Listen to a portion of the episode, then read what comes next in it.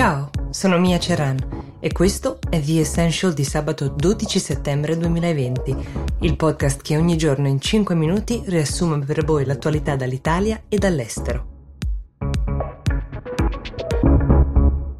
Oggi partiamo dal Belgio che nel 2011 per chi non lo ricordasse, è entrato nel Guinness dei primati per una curiosa vicenda, cioè il periodo più lungo senza governo, 589 giorni. È stato un record imbattuto fino a qualche settimana fa, quando a superarlo è stato di nuovo il Belgio.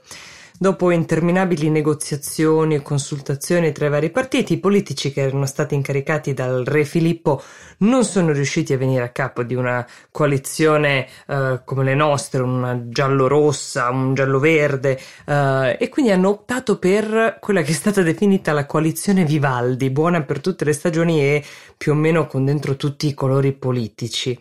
Forse alla fine di questa settimana si troverà finalmente almeno un accordo sul nome del primo ministro, perché il mandato della reggente, Sophie Wilms, è in scadenza e sembra improbabile che riesca a garantirsi la fiducia del Parlamento per una riconferma, ma se vi immaginate un paese allo sbando, sbagliate di grosso, perché Complice l'emergenza Covid, la lista delle priorità per il Paese è stata rapidamente condivisa e messa in esecuzione. Certo, non è una situazione sostenibile perché una volta gestita l'emergenza c'è da assumersi delle responsabilità di scelte fondamentali e politiche per salvare l'economia del paese, ma in un momento storico in cui i politici di tutto il mondo in fondo sentono questa diffusa sfiducia degli elettori, questo parziale successo di una coalizione molto vasta è quantomeno interessante come fenomeno.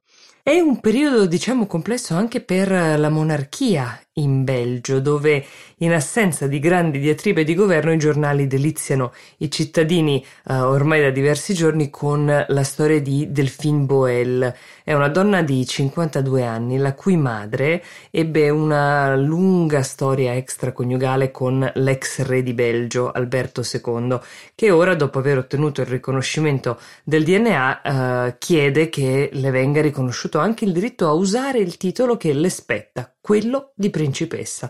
E chissà se in Belgio vedranno prima una nuova principessa o un nuovo governo. Lunedì sarà una giornata molto importante per i belgi, ma non solo, per tutti i cittadini europei, perché si aprirà un vertice molto atteso, un vertice tra Europa e Cina, che doveva prima tenersi a Lipsia in presenza, però ovviamente causa Covid sarà in teleconferenza. Ricordiamo che essendo il semestre di presidenza tedesca della UE, eh, sarà la Germania a curare, diciamo, la regia, quindi Angela Merkel si troverà di fronte al presidente cinese Xi Jinping. Ricordo che i patti commerciali tra Berlino e Pechino sono partiti molti decenni fa, ai tempi di Kohl, e che la Germania è il più grande partner dei cinesi sull'export. Sarà quindi una missione non molto semplice quella della Merkel, perché dovrà chiedere intanto una reale apertura del mercato cinese per tutti quanti i paesi europei, quindi con concorrenza leale, con trasparenza, giocando secondo le regole del mercato. Uh, questo significherebbe sostanzialmente chiedere alla Cina di non muoversi più uh, secondo accordi politici e diplomatici, ma giocare appunto alle regole del mercato.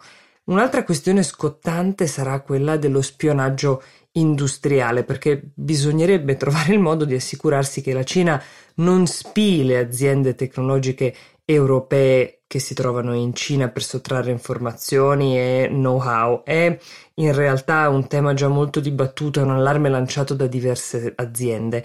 La speranza risiede nell'ipotesi che la Cina, forse in questo momento, in seguito a questo periodo di emergenza coronavirus, abbia voglia di mostrare la sua faccia più leale e più gentile all'Europa.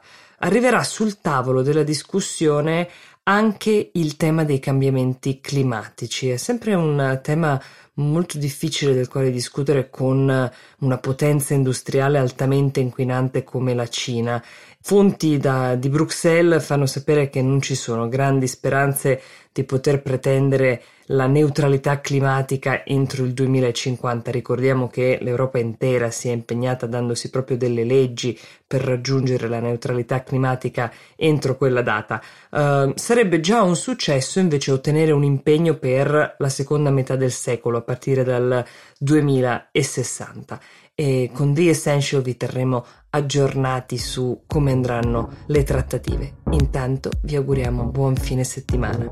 Noi ci risentiamo lunedì con The Essential.